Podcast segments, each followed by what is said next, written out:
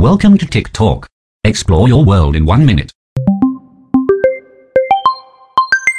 ransomware นะครับถ้าแปลตามชื่อของมันนั่นก็พอจะบ่งบอกได้ว่ามันคือการเรียกค่าไถ่จากเหยื่อเพื่อการแลกเปลี่ยนกับรหัสสำหรับการปลดล็อก เพื่อให้เหยื่อสามารถกลับมาควบคุมไฟล์หรือระบบได้ตามเดิม ซึ่งโดยปกติแล้วเหยื่อจะถูกบังคับให้จ่ายเงินในรูปแบบสกุลเงินดิจิตอลคริปโตเรนซีนะครับเช่นบิตคอยน์การโจมตีของ ransomware เนี่ยก็เช่นเดียวกับมัลแวร์อื่นๆนะครับโดยจะทำการเข้ารหัสไฟล์อย่างช้าๆเพื่อไม่ให้เป็นที่น่าสงสัย โดยที่ไฟล์เป้าหมายหรือระบบทั้งหมดจะถูกเข้ารหัสเพียงครั้งเดียวเท่านั้น เพื่อต้องการให้รู้ว่ามันคือการโจมตีจาก ransomware นั่นเองนะครับซึ่งมักจะอยู่ในรูปแบบของ splash screen นะครับที่ไม่สามารถเข้าใช้งานได้ โดยส่วนใหญ่ผู้ที่ตกเป็นเหยื่อของ ransomware เนี่ยจะมีสาเหตุมาจากการที่ผู้ใช้งานเนี่ยดาวน์โหลดไฟล์ผ่านทางเว็บไซต์ที่ไม่น่าเชื่อถือและเป็นอันตราย เมื่อดาวน์โหลดมาแล้วกลับได้ ransomware มาแทนนะครับซึ่งโดยหลักแล้ว ransomware เนี่ยมักจะมุ่งเน้นไปโจมตีผ่านระบบปฏิบัติการ Microsoft Windows แต่ผลของการเข้าล็อกไฟล์นั้นสามารถลามไปถึง online storage ต่าง ๆ ได้นั่นเองครับ